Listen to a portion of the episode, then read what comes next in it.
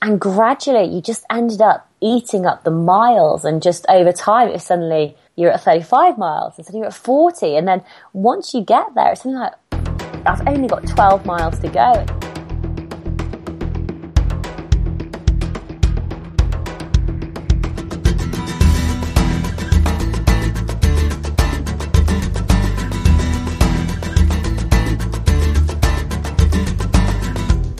This is the Adventure Sports Podcast brought to you by 180 TAC. Get out there and have some fun.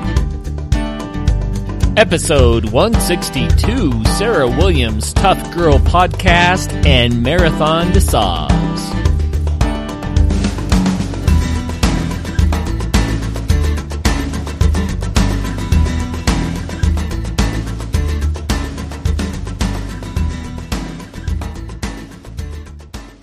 Hello and welcome to the Adventure Sports Podcast. This is your host, Kurt Linville. Today I have with us a fellow podcaster, Sarah Williams, but she does a whole lot more besides just podcasting. She is an author of multiple books. She is a blogger. She is a motivational speaker, but she's here today because she's a marathoner and also a mountain climber. And we're going to talk about her adventure sports and some of the things that she has going on today. Sarah, welcome to the program. Oh, thank you for having me. I'm delighted to be here. Sarah, it's an honor. It really is. I am excited to visit with you, not only about your adventures, but also about your podcasting world. So this is going to be a lot of fun for me. Oh, awesome. It'll be a lot of fun for me as well. So Sarah is in the UK, which you may have assumed by her accent.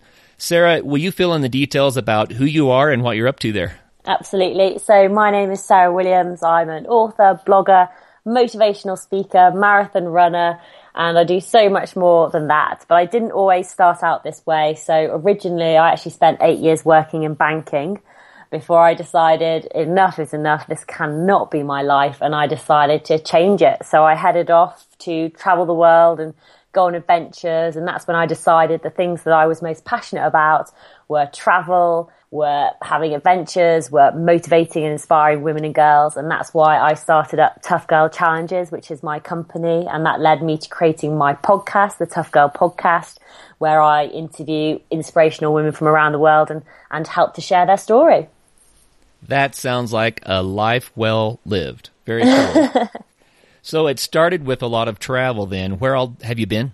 Oh, it was fantastic. I headed off to South America and I flew into Lima in Peru and I sort of backpacked all the way round Peru, went and visited Machu Picchu, headed down to Bolivia, visited Death Road, cycled down Death Road on a mountain bike, headed down to uh, Santiago, flew over to Easter Island, onto Mendoza, climbed a live volcano as well, um, called the Volcano Villarrica, which actually about three months after I'd been climbing there, it actually erupted. Wow. So I I timed that one quite well. And then, uh, yeah, it was back over to Rio to do some hang gliding over Rio and visit the favelas before flying home. And during that sort of year out, I spent six months chalet hosting, so working over in Switzerland and headed over to Africa as well to go and climb Kilimanjaro. So chalet hosting, I'm going to bring that one up here because you wrote a book about this. I did. So um, I'd always loved, I'd always loved skiing but I'd never, I never got really good at it. And I started quite late.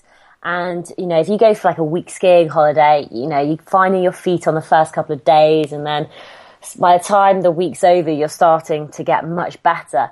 And I just thought, well, why don't I take this time? Why don't I take this opportunity to go and spend six months in the mountains and work on my skiing and just have an awesome time? And, and that's what I ended up doing. But I was, I was slightly older than a lot of people doing it. So I was in, I was thinking I was 32 and everybody I worked with were 18, 19, just left school or just left university. And, um, it was quite interesting, like different situations would come up when you were working with the guests and various problems would arise. And I think because I'd had more life experience, I sort of knew how to handle the situations. I knew how to, to cope with a challenging guest, to cope with a difficult guest. And, um, and I just thought, a lot of young people don't necessarily know like how to get the job, how to act at the interview, what to expect when they get out there. And I thought, well, why don't I write it all down? Which is what I did. So I did um, Chalet Hosting, your step by step guide, and it takes you through everything you need to know from the interview, what you need to wear, how to do your research, from what to expect on the slopes, how to use cake currency, how not to pay for drinks when you're out there, uh, how to get the cleaning done super fast, all the cooking super fast so you can actually spend more time out on the slopes having a great time skiing. So yeah, chalet hosting was an awesome experience. Very cool.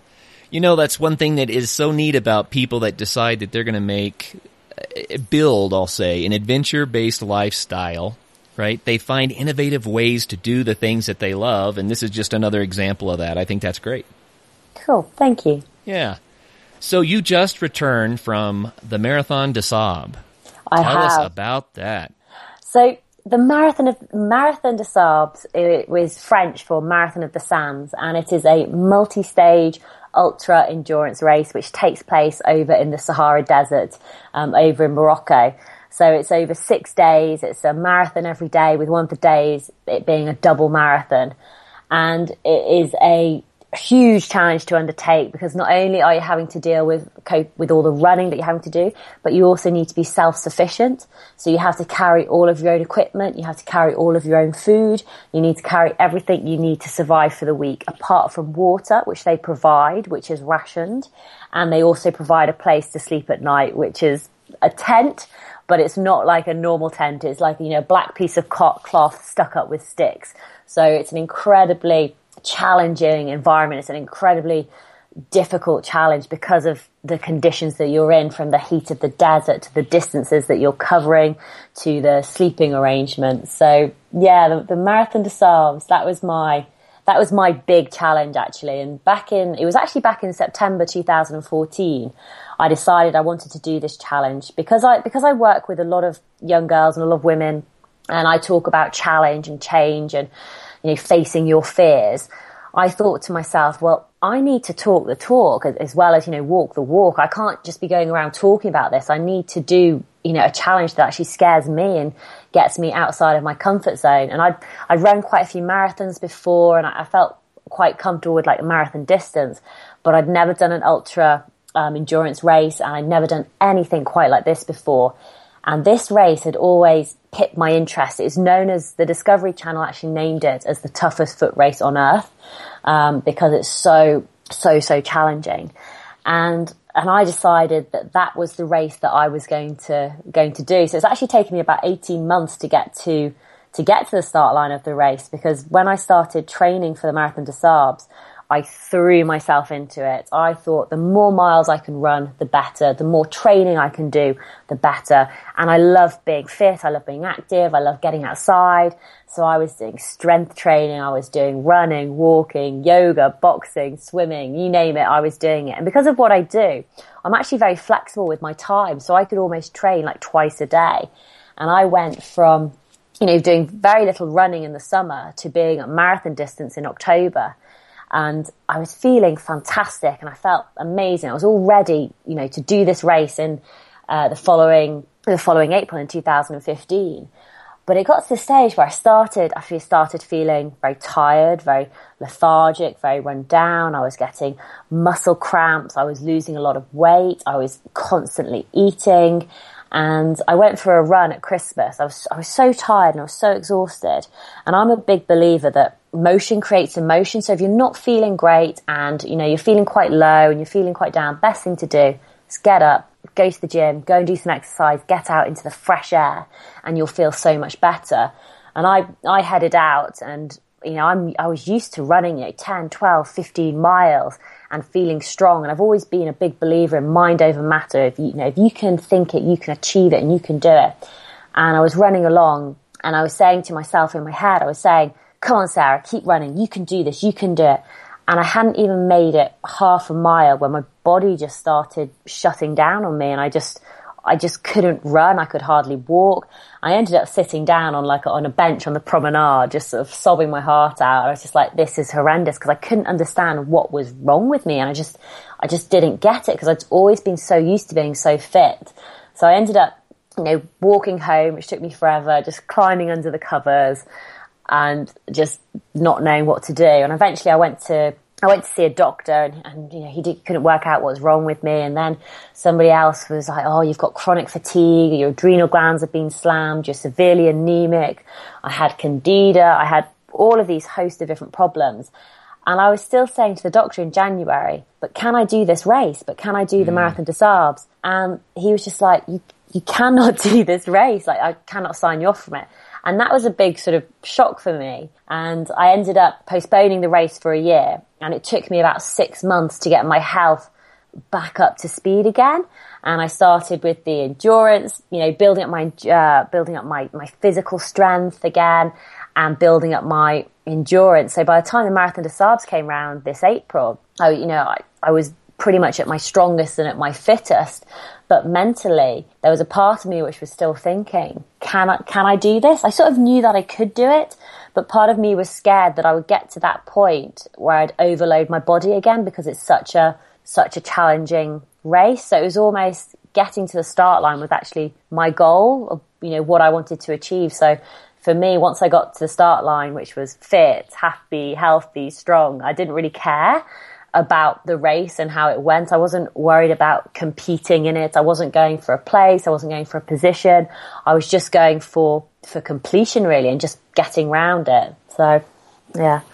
Mm, you, that's that's an amazing story. So the the reality is you had two races you had to run. The first one was just to get to the starting line. Yeah, absolutely. And and it was amazing. The it, it's really interesting when you've got a big challenge or something which is outside your comfort zone. It's that that feeling of uncertainty, that feeling of not knowing. And it's really, I know it sounds strange, but it's, it's a really uncomfortable feeling. It's not pleasant, but you actually have to have those feelings in order to grow and to stretch yourself and to, to develop and to, and to make your comfort zone larger. So it was really, um, it was it was really actually tough, uh, sort of getting to the race, and then once you're over there in the desert, so you you fly in, you're on the you know you fly in with all your your equipment, you're flying on a plane with everybody else doing the MDS. There's about 400 people from the UK who do it. You're then driven out in a coach for six hours into the middle of the desert. And before you know it, you know, you're wearing your gear, you've got your backpack on, you're going through all the safety checks, you're being briefed by Patrick Bauer, who is the Frenchman who actually originally started the race 31 years ago. And then, you know, the gun goes off, there's music playing, the highway to hell, and suddenly you're running. and it's just, um, yeah, it's it's incredibly tough. I mean, I remember on the first day there was about I think about forty six people dropped out on the first day. Mm. It it started off with three kilometers, very sort of flat, a little bit rocky but okay, and then it went into twelve kilometers of dune. So it was up and down, up and down, and you're running on sand, and it's and you go over dune, and you'd be thinking, oh, the checkpoint's going to be soon, the checkpoint's going to be soon, and it wasn't, and it was just, it was very it was very, it, I don't know, it was just very hard. It was like, wow, I didn't, I didn't almost expect it to be as hard as it was, but then you sort of get into the flow and it's not like running a normal marathon. So if you do a marathon in say four hours, then you basically need to add another two hours on. So you're on your feet for a long, long time. So I think the first day ended up taking me about seven and a half hours. So it was quite, yeah, it was quite interesting. Well, running in sand, that has to be a whole new ball game. I can't imagine how difficult it would be to do that distance day after day in sand. And it's and it's also the heat as well. You've got to take into consideration. So one of the one of the big things about the Marathon des Sables is your feet because so many people end up getting blisters, end up losing their sole of their foot. Um, one of the things you have to do is you put gaiters on your shoes. So you sew this sort of Velcro around the bottom of your shoes and you attach the gaiters over the top to stop the sand getting in. And um, but it's also about the foot preparation. Uh, so I was I was rubbing like not cream onto my feet. I was um, making sure I spent a lot of time on my feet. I had the right socks on. I bought trainers. I bought two pairs of trainers originally, one to run in and one to do the racing. Sorry, one to train in and one to do the racing. And they're about half a size bigger because your feet can end up swelling in the heat. Mm. And so there's lots of these sort of technical aspects that you need to consider and, and, work into. But running in the sand, like running down the sand dunes is amazing. It's, you know, if you take one step forward, you sort of slide an extra half a meter and that is absolutely fabulous going up the sand dunes it's there's you're, you're just burning so much energy. So you either have to follow in somebody else's footprints and just step, step, step, step, step all the way up.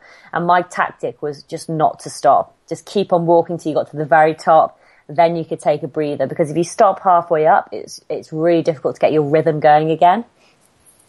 Oh, I can imagine.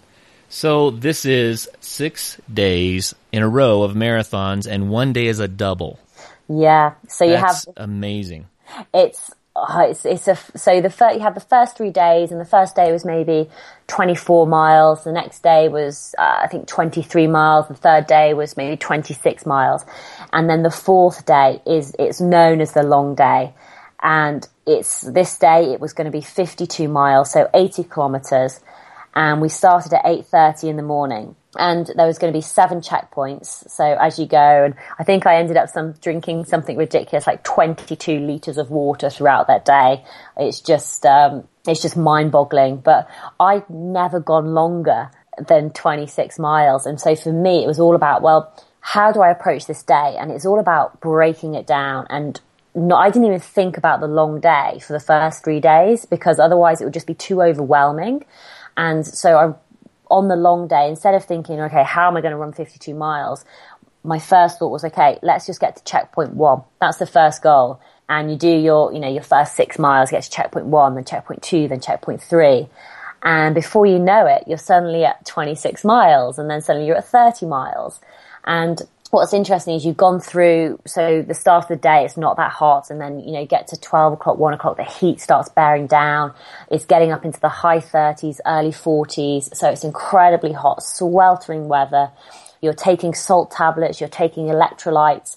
And I'm, I don't, I have a very sort of like high fat, high protein diet. So I actually run on an empty stomach and do fat burning. So I think it's called like keto. Hmm. So I actually, I started, I didn't eat breakfast. I just start, you know, off I went.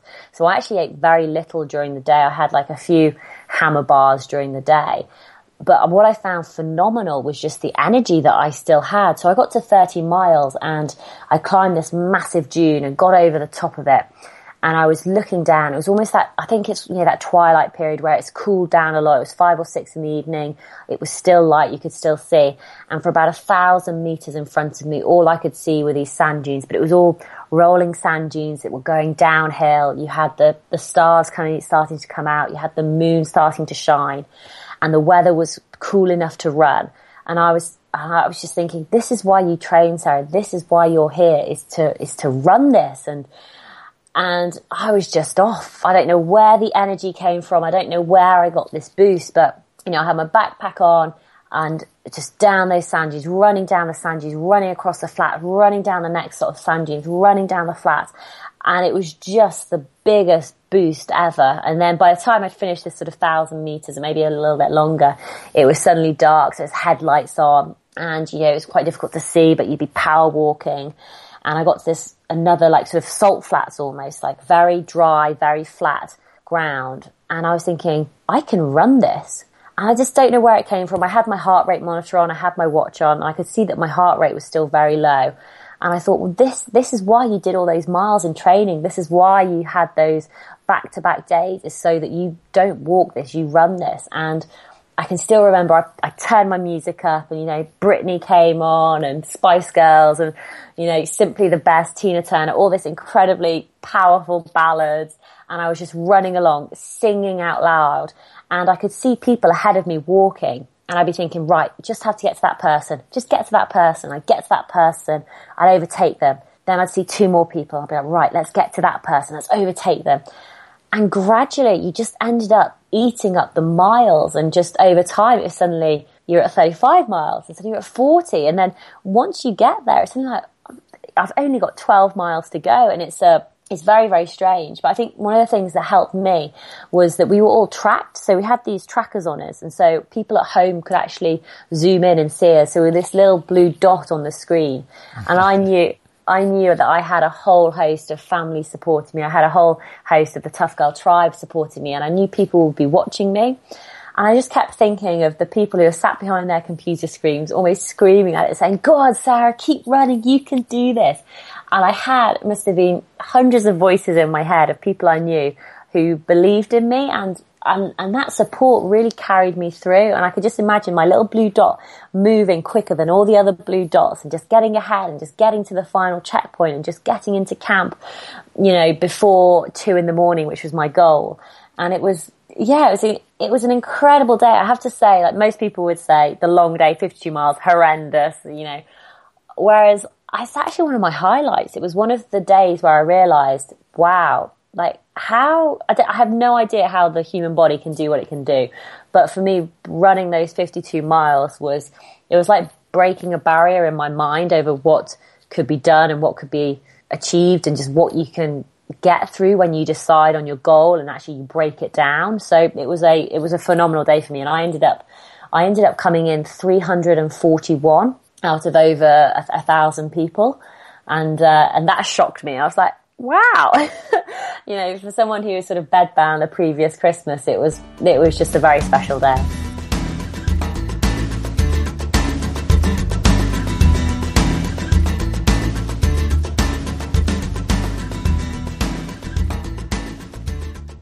Action cameras evolved quickly and are no longer just for recording your adventures. The new Sioeye Iris 4G shares experiences as they happen. The connected camera is built specifically for action sports. It's rugged, wearable, and goes places you won't take your smartphone. The best part? Broadcast from the great outdoors with a simple touch. Your friends can watch live or come back for an instant replay. No downloads, no editing. Now that's progress. Visit SIOEYE.com and share your next adventure live.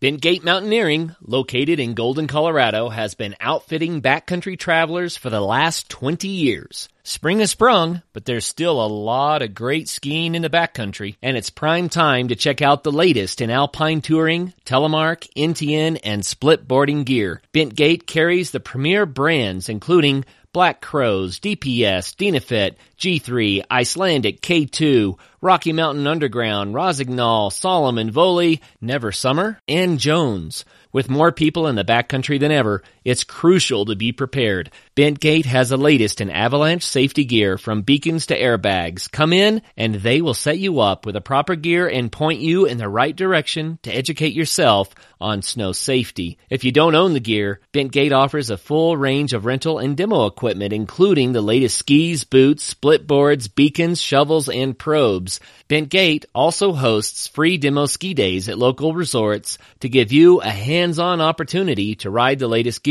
Be sure to check bentgate.com for their full product selection as well as updates on all of their events.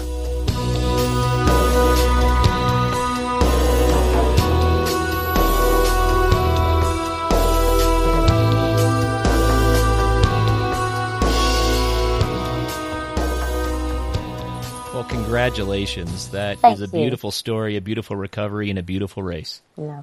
The, the pain only came after. We always have to pay for it later. oh, definitely. Oh, that's great. Well, Sarah, let's shift gears a little bit. Your your whole website, blog, podcast, and even books are about motivating others, especially women, to go out and become adventurous and do things. So you just told us about what I would call a super adventure. And for mm-hmm. people that, you know, are still on the couch, it sounds like it's it's completely out of reach and, and I think sometimes people hear it, it's motivational, but they think, Oh, I could never and then that's the end of it. But how do you get people to say, No, I'm gonna start and I'm gonna do this and then this and get people where they're doing adventures that are obtainable? Absolutely. Well, I, th- I think it's one of the things that I noticed. I was going around visiting a lot of schools and talking to them about, you know, my, my traveling, uh, you know, climbing Kilimanjaro. And some people just got it and they understood that actually you need to challenge yourself if you want to grow and develop as a person. But equally at the same time, I was also made very aware that there aren't very many female role models out in the media or you know out there where which girls and young women can aspire to be because if you think of an adventurer if you think of um, you know an athlete you generally think or or I certainly did. It was, well, all adventurers, you know, are men. It's all about beers and biceps and, you know, female sports teams get very little exposure. They get very little sponsorship. They get very little support.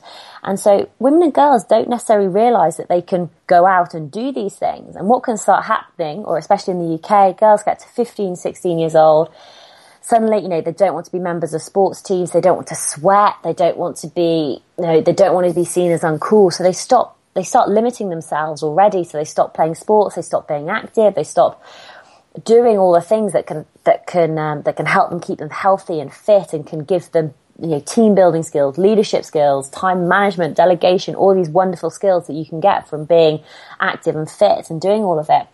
And I thought to myself, well, I can either be one of these people who sits back and just complains, says, well, you know, it's not fair that women don't get sponsorship. It's not fair that women never get talked about in the papers. It's, it's not fair they don't get this exposure that they need.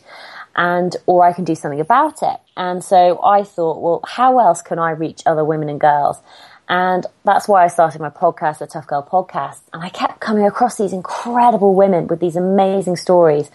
And I thought they're just these awesome role models. And if girls and women could know about what these women had done, ordinary women, women who have, who are married with, with children, women who have never been sporty when they were younger, women who were told, you don't look like a runner, women who've been told, oh, you can't do that because you're too small. You can't do that because you're too tall. You can't do that for whatever reason. And I just thought if these girls could hear these stories, it might just get them thinking, well, well, hold on. If they can do it, why can't I do it? And, and, and that's what the Tough Girl podcast is all about. It's not about making women feel bad because they're not running across the Sahara, but it's hopefully getting them to think, well, okay, if I am, you know, I'm a bit scared of joining the gym, but actually I could do it, or I could go for a walk, or I, I could get outside, or I could go and do a Zumba class, or I should take up weightlifting, or any of these things. Hopefully it'll just give them that encouragement to know that actually just because they don't look a certain way doesn't mean that they can't go out there and, and follow their dreams. Absolutely. You know, when we started our show, we uh, we were looking for female guests because yeah. it seemed like we had more male guests that were on, and we said, "No, dude, women are adventurers too. We got to find these gals." And then we've had a flood of women that that have inspired us and shown us the amazing things that ladies can and do. It's it's not a small crowd anymore. You know, oh. there are. I, I, sometimes I think we're having more female guests than male guests now, which is delightful. I think it's fantastic. Yeah. But I love what you're doing to shift that mindset to get people yeah. realizing that it's not a guy thing; it's a life thing. Absolutely. And it's just, it, it's honestly just really amazing. I mean, just to give you an example, there's, um, there's one lady called Ari Beresford Webb, and she decided that she was going to run around the coastal path, the coastal path of Wales, um, was opened up. So you could actually run around the whole perimeter of Wales, which is just over a thousand miles. And so it takes about, I think it's about 39 days to run it, about a marathon a day. And Ari, Ari said this herself that, you know, she doesn't look like a runner. You know, she's maybe five foot five. People would look at her and think, oh, you know, she can't do it. And she dealt with all of this negativity. And she was so mentally prepared that she'd actually thought about, well, what would happen if I fell? What would happen if I twisted my ankle? What would happen if I broke my leg? And she thought, well, if that happens, I'm going to need crutches. So she got crutches and they were in her support vehicle. That was how prepared that she was. and it was just, you just meet women like this who do these incredible challenges, but they're just, they're ordinary women. And it's just, it's just so fabulous thing. I, I do hope it, I think it is actually, I think there's a real wave at the moment of these amazing women coming out of the woodwork. I mean, I know you've had some phenomenal guests on your show, whether, you know, Anna, um, Anna McNuff, you know, running the full length of New Zealand, you know, absolutely phenomenal. And it's just, it's, amazing that these stories are starting to come out. And I think that's the power of social media. When you, when you blog about it, when you tweet about it, when you put podcasts out there, the message is getting out there slowly. And mainstream media is almost getting ignored to a certain extent because people are getting their news now from social media and Twitter. And if you're out there, you can self-publish your books, you can put your stuff on YouTube, you can write about the adventures that you're doing, you can put them up on a blog, and people will find them. There's always people out there who want to read these stories, who want to hear more about them, and so the audience is there. Oh, no doubt about it. I found it really fun on a recent episode, episode 159. Um, Gavan Hennigan was talking about a lot of the adventures that he's done, and he's done extreme adventures all over the world. Um, it just another ultra runner and climber, and he's also a deep sea commercial diver. And it's it's a cool show. But the reason I bring it up is I loved what he said toward the end. he said, you know, you really got to be humble about this because here I am doing all these amazing big adventures, but the reality is my mom raised four kids alone and the tenacity and the hard work and the dedication that was required for her to pull that off is so much more amazing than what I've done. And I wanted to point that out, Sarah, because when uh, when people, male or female, just do the daily grind day to day and they step up to the plate time and time again and do what must be done to to raise a family and to move the you know move the the next mile down the road i think it's an amazing thing. And those people need to be honored for that as well. And i think then they also need to be reminded you have a life besides just this it's Yeah. time to go out and do some adventures of your own and i think that what you're doing with your podcast and your blog, I love it because you're motivating people to do that. So your podcast is called Tough Girl Podcast. Yeah. Oh, can I just quickly say, do you know what I think is amazing about you talked about his mum? But what a role model that she was for him and the, the skills that she put down to him about perseverance, about hard work, about commitment. All of those things have obviously really influenced him and what he's gone on, got on to do. And it is, you know, I think sometimes people do, they get so sucked up into existing and just doing the daily grind that sometimes they just need to look up and realize there is a life there you know they've got to spend some time on themselves. I'm not saying it's um, you know to quit their jobs and go and be an adventurer, but actually, is it doing something for them? Is it going to the gym once a week? Is it having a nice bath? Is it you know taking time out to to to read a book and and you know just have that quality time? So sorry, yes, carry on, carry on. I, I agree completely with that. You bet. So we can hear a lot more of this on your Tough Girl podcast. How can people listen to your show? They can listen on iTunes, they can listen on Stitcher, they can listen on SoundCloud. I've also recently uploaded um, all of the audio onto YouTube as well. So, a whole host of different ways to listen. Right on. So if they Google Tough Girl podcast, they'll find you one place or another. Absolutely, they will. That's cool. So let's talk a little bit about Kilimanjaro. You wrote a book about this climb as well, so I want to hear the Kilimanjaro story. Yeah, it was what this was during uh, my time off from uh, when I when I'd left my job, and I was thinking, well, if I go back into paid employment, employers are going to be saying to me, "Well, Sarah, you know, what have you done with your time?"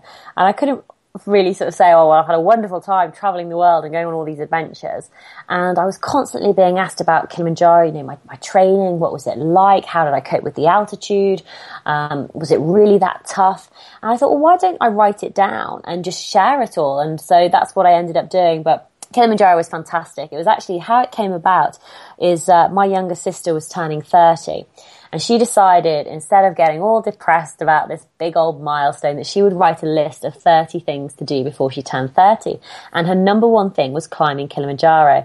And so she said to me at Christmas, do you fancy climbing Kilimanjaro? And I was like, absolutely, sign me up. I'm ready for it. And it was a phenomenal experience. I mean, it was um, Kilimanjaro is, is is what's known. It's the it's the tallest mountain in Africa, but it's also what's known as a leveler because anybody can walk this mountain. The youngest person I think was six years old, and the oldest person has been like eighty two years old. And as long as you can you can walk and you've got a good level of fitness, you can get to the top of this mountain. The only things that are going to stop you are things like altitude sickness, which you, you have no control of. You have no idea how your body's going to cope when you get to high altitude. So so we decided to go down the Rongai route, which is a stunning route, and you walk through all these different vegetations and different pathways from jungle to, I'm going to forget all the different types of pathways now, but um, you sort of walk all the way through. And it's, it's a very beautiful and gentle walk. And the first sort of um, five days or so, I was really thinking, oh, this is not so tough, you know, six or seven hours walking and you walk very, very slowly on Kilimanjaro. You have all the porters coming past and they all shout to you, pole pole, pole pole, which in Swahili means slowly, slowly. Because the slower you walk, the more chance you have of allowing your body to acclimatize better. So if you're drinking lots of water, you're walking slowly, um, it just gives you a better chance of reaching the top. And summit night was like no other night I've experienced. It, you walk during the day, you get to base camp at sort of three in the afternoon, you then go and rest, you're woken up at 11 o'clock at night, you go outside your tent with all your gear on, your, you know, your, your, your duffel coat, you've got your head torch on, you've got your thermals on, and then you start walking. and it's pitch black and all you can see is that little spotlight in front of you. There's no music playing. There's nothing going on apart from just you and your thoughts. And step after step after step you're taking and you're walking on this shaly ground and it's like the end is never going to get there. And it's quite interesting. I remember having these horrendous thoughts in my head. It was, you know, why am I doing this? God, I'm so tired. My feet hurt. This is a stupid idea. I'm never, you know, I'm never going to do this. I'm never going to do it. And I could feel my whole body, like my shoulders started to droop. My pace got even slower. And it suddenly just clicked. I don't know what it was. I suddenly just thought to myself, Sarah, if you continue to think this way, you are never going to get to the top. You cannot think this way. You can't have these negative thoughts. You need to take, to take control of your mind. And I did. I started thinking, okay, it's one step in front of the other. I can do this. I'm going to get to the top. I'm just going to follow this person in front of me. And because I changed my thoughts and I changed from being negative to, to being positive, I got almost more powerful. I stood up straighter. My shoulders went back. I was more purposeful in my, in my walk and in my step. And it made such a phenomenal difference. And I can still remember reaching, uh, the first point you reach is actually called Gilman's Point. And you're about 300 meters from the very summit. And you get there and you've got this stunning sunrise. The sun is coming up. You can see the curvature of the earth and you're just looking out and just thinking, this is absolutely phenomenal. And you can look down and you can see this tiny, tiny base camp where you've walked from and it may have taken you sort of eight hours to get there, but it's just, it's, it's a crazy place to be. And we had um, a few other people who got there and a couple of the guys, their legs went from underneath them. We had another person who started vomiting. Um, mm. some somebody else started hallucinating. One of one of my favourites was the, this um, this wonderful Irish guy called Fergal. He decided he was actually really tired, and he thought, you know what, I'm just going to curl up in a little ball on the top and have a sleep. And obviously, when you're over when you're over eight thousand meters, it's not sorry, not eight thousand meters over over five thousand meters. It's not the thing to be doing. So we had the we luckily had the guides there who were shouting at him, you know, wake up, wake up, you need to head down because if he had gone to sleep, he possibly wouldn't have woken up again. so it was yeah, it was this wonderful learning experience. Again, sort of you know getting to getting to the top, standing there, being on the, you know, being able to look across the whole of the whole of the continent and just be, wow, I'm stood at the highest point. And again, you know, things I learned from it was just about moving forward, breaking things down, having that positive attitude, and just and just almost believing in yourself that you were going to do it, that you were going to going to achieve it. And so, um, yeah, it, it, was it really was a, phenomenal uh, phenomenal climb to do. So I would recommend Kilimanjaro for anybody. Sarah, I made it as far as Masai Mara in Kenya, and I could see Kilimanjaro from there. I had a clear day, and and I'm a mountain climber. I climb Colorado 14ers and 13ers and all of that, but it wasn't on the schedule to get to Kilimanjaro. So it's one of those things when you see something and you ache for it and then you have to yeah. walk away. So I am so jealous that uh, you've done this. I'm sure, I'm sure you'll get there, you'll get there eventually well, I love your recommendation. I'll just have to set that onto the into the bucket list, and I'll take the whole family, and we'll all get to the top of Kilimanjaro. What do you, know what was really lovely is we actually had uh, there was two brothers and a sister, and their parents had actually uh, their Christmas present was climbing Kilimanjaro because their parents had done it for their honeymoon uh, 23, 24 years um, earlier, and they wanted their children to experience have that same experience and that bonding experience. So it was actually really lovely, and I've I've heard of like a lot of um, like couples do it for their honeymoon, and it, it's it's a it is like a lovely thing, lovely thing to do. So do take the whole family. I think they'd love it. Okay, I'm going to put it on the calendar. Brilliant.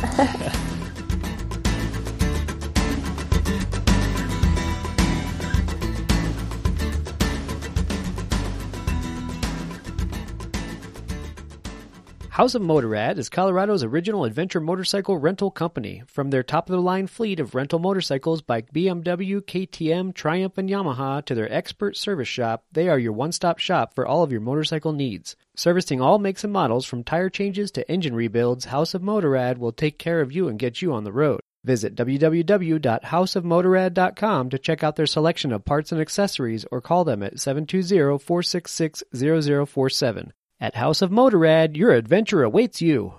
Hey folks, be sure to swing by 180tack.com to check out the 180 stove and the 180 flame camp stoves. These lightweight, compact, multi-fuel stoves are made in the USA and are designed to be fail-proof on your adventure. These stoves offer the flexibility to cook your meal using twigs and sticks found around you, or various other fuels like gel fuel, alcohol, charcoal, or even use them as a windbreak and stable cooking surface for remote bottle gas stoves. The ingenious locking tab and slot design ensures your stove is very solid and stable without the use of hinges, rivets, or fasteners that can fail you in the field. Visit 180tack.com to find your next camp stove.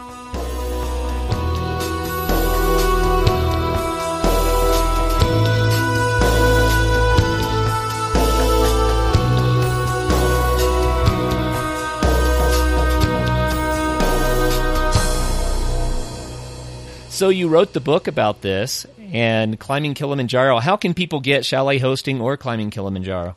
If you go onto Amazon and search Sarah Williams um, or Kilimanjaro tips for the top or chalet hosting your step by step guide, the books will come up. The books are also on my website as well. Um, so toughgirlchallenges.com and there's a section on books so you can get them there. But they're really, they're really sort of useful. There's lots of great information and it tells you, you know, little tips and tricks, you know, sort of don't wear your head torch on your head, wrap it around you, have it hanging from your neck because if you have your head torch too tight around your head, it will give you a headache and, and you know, little things like that, which people maybe, like some of it's quite sort of basic information and almost like common sense. But if you haven't climbed a mountain before, if you haven't come from that background, then sometimes it's really useful just to say, okay, well, when you get to camp, lay your sleeping bag out straight away so, you know, you can get the air in it and, you know, all those sorts of things. So, um, yeah, so I think you'll enjoy it. Oh, that's great. And, you know, we have not talked much about this on the show, but now on the adventuresportspodcast.com, we do have a bookstore set up and I'll put the links to your books there. And oh, fantastic. Yeah, for the listeners, if you go there and click through to Amazon to get a book, then we get a tiny little kickback. Not a lot, but hey, everything adds up, so we appreciate that. So you can go to Amazon directly, you can come to our site, you can go to Sarah's site. That's where you can find these books. Wonderful. So, Sarah, we always like to ask our guests about a time that things didn't go well and that's what adventure is about, right? It's when the unexpected happens and then we have to get through that. And I think sometimes those make the very best stories. So you've done an awful lot of travel and adventures. Do you have a story for us about that? I do, I do actually. So, um, I was just thinking back. So we finished, after finishing, um, finishing the Marathon des Sables, what happens is, there's another sort of five hour coach ride back to the hotel. And it's along these very long, skinny, narrow roads. And I was given advice previously from other people I'd spoken to saying, what you want to do is once you've finished the race is get a taxi. Um, it will be, you know, there's four of you. It'll be like 50 euros each, but you'll get back in half the time. So I thought this was a fantastic idea because, you know, getting on a coach with 60 other stinky, smelly people, and then you all arrive back at the hotel, and, you know, and trying to check into your rooms. It's just an absolute nightmare. So we ended up getting, I ended up getting a taxi with with two other guys back to our, to our hotel, driving along these long, narrow, skinny roads in Morocco.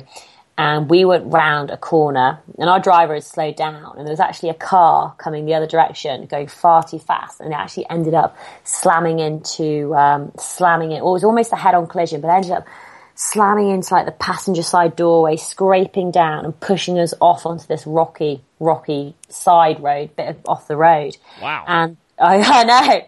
And then the guy in the guy in front turned around to check that we were okay. And all he could see was a truck barreling towards us. And so he was just like shouting, right, get out of the car, get out of the car now, which is what we, so and it was really odd because you're just acting on autopilot now. So everyone, everyone in the car was absolutely fine. I think it was like a little bit of shock, like, wow, has that really just happened? So he ends up getting out of the car. Where suddenly, uh, you know, the trucks obviously saw us, slowed down, we're stood up, you know, back to the side. So that was all fine. And it was suddenly like, oh my God, we're in the middle of Morocco. We've just finished Marathon des Sables. We've now been in a car accident. We're potentially stranded here. And it was just it was the weirdest thing. And part of me was thinking, oh, it's only about 60 kilometers to the, you know, to the hotel. I've got my backpack, everything I need. Should we just start running? I don't even know, I don't even know where that thought came from. Um, but very luckily, it was one of those situations where like, okay, we don't speak the language. The police are arriving. What do we do? How do we handle it? And what was really lucky is actually a couple a couple drove along, was just like, "Oh my goodness, you guys okay?" And we, you know, everyone was fine. And so they ended up giving us um, a lift back to the hotel. So that was quite, that was almost quite shocking because it was almost, it was really surreal because I think I was so tired and I was so exhausted. You almost didn't know how to handle the situation. And it was only sort of later on you start reflecting back and start thinking, oh, that could have actually been quite serious. And it was, um, yeah, I think situations like this can, can happen all the time, you know, when things don't go to plan and don't go to expected. And it's almost how you, how you react to it. And I'll just, I'll tell you quite a quick story actually. I interviewed this lady called, uh, called Paris, Paris Edwards, who's this wonderful triathlete from Great Britain. And she shared a story about, about the egg and the potato. And, um, and it's all about be the potato, sorry, be the egg. You want to be the egg, be the egg. And when she started telling me this, I was thinking, what does she mean, be the egg? And I don't know if you've heard it before. No. What what she was saying is, you know, there are situations that are outside of your control that there's nothing that you can do about them, and that is like the boiling water. You have no control over the temperature. You have no control over what happens. But what you do have control of is you and your thoughts and how you act and you can make the choice. So when you put an egg in boiling water and when you put a potato in boiling water, two things happen. So the potato disintegrates, it crumbles with the boiling water, it lets the boiling water take over and it just disintegrates and becomes all mushy at the, you know, in the bottom of the pan. Now if you're the egg, because of that boiling water, you get harder and tougher and stronger and stronger and stronger, no matter how much you get boiled by that water. And so it's all about realizing that sometimes things aren't going to go well. And there's no point complaining about it. There's no point getting stressed about it. It's thinking, okay, what elements can I control? And you can always control you and your thoughts. And so it is about being that egg. It is about handling yourself in those difficult situations when they don't go to plan. And sometimes things don't go to plan and you've almost just got to be relaxed and think, okay, well, this is what's happened. How do I deal with it? What's the next step I'm going to take? And so I, I sort of yeah, I, I, think that's a, a, wonderful story just to think about. And I got lots of emails out in the desert with people saying to me, "Oh, be the egg, be the egg, be the uh, egg, be the egg," and it's just um, it's sort of taken off here, especially with my tough girl tribe. That you know, when they hear that, everyone's like, "Yeah, I'm the egg, I'm the egg," or "I'm feeling a bit like a potato, I need to be the egg." So, yeah, that's wonderful. I like that. Be the egg. So for all of these people out there who are hearing our show who maybe want to start adventuring a little bit, they need to become the egg more, right? What mm-hmm, advice yeah. do you have for them? What, how should they get started? So what I think it's all about is it's all about trying different things and finding your passion and your interest. You know, you may have tried running when you were younger and thought, hate it, awful. But there's you know, there's walking or there's cycling or there's triathlons or there's sailing or kayaking or windsurfing. It's all about trying different things and it's a great way to meet other people. It's a great way to be social. It's a great way to be active. And trust me, there will be something out there that you enjoy doing. And once you find it, then just go for it. And it doesn't matter where you start off. It doesn't matter whether it's a tiny little step. It's about taking that first step. And the first step is always difficult. It's always difficult to build up that momentum. But once you get going, you'll honestly look back and not realize even how far, how far you've actually come. I mean, I was chatting to a lady called Susie Chan and, um, who's this incredible ultra runner. But 10 years ago, she was a single mum who smoked, she drank, she was a couch potato, and she just wasn't living her life. She was just existing. And she, that all changed when her brother dragged her along to a half marathon. was like, no, we're going to do this half marathon. She, she did this half marathon and she started to fall in love with running. And gradually, you know, her distances got further, she got faster. And a couple of months ago, she actually got the world record for running 60 miles on a treadmill in 12 hours. Wow. And yeah, and it's, and it, it's everybody starts somewhere. You, you know, you don't go out and just become an incredible ultra endurance athlete or go and climb the highest mountain you see. It's about taking those baby steps first of all and just building it up, build up your confidence. But the key thing is you have to start. You have to take action. You can't just keep thinking about it. You just got to get out there and go for it. Ah, that's good advice and very inspirational. And I thank you for that. It's a perfect way to sum it all up and end the show for us. So Sarah, congratulations again on Marathon des Sables. Thank you very much. That was a, a wonderful story about that race. We appreciate that. And thank you for being on the Adventure Sports Podcast. Oh, you're welcome. Thank you for having me. And to all of our listeners out there, as always, get out there and have some fun.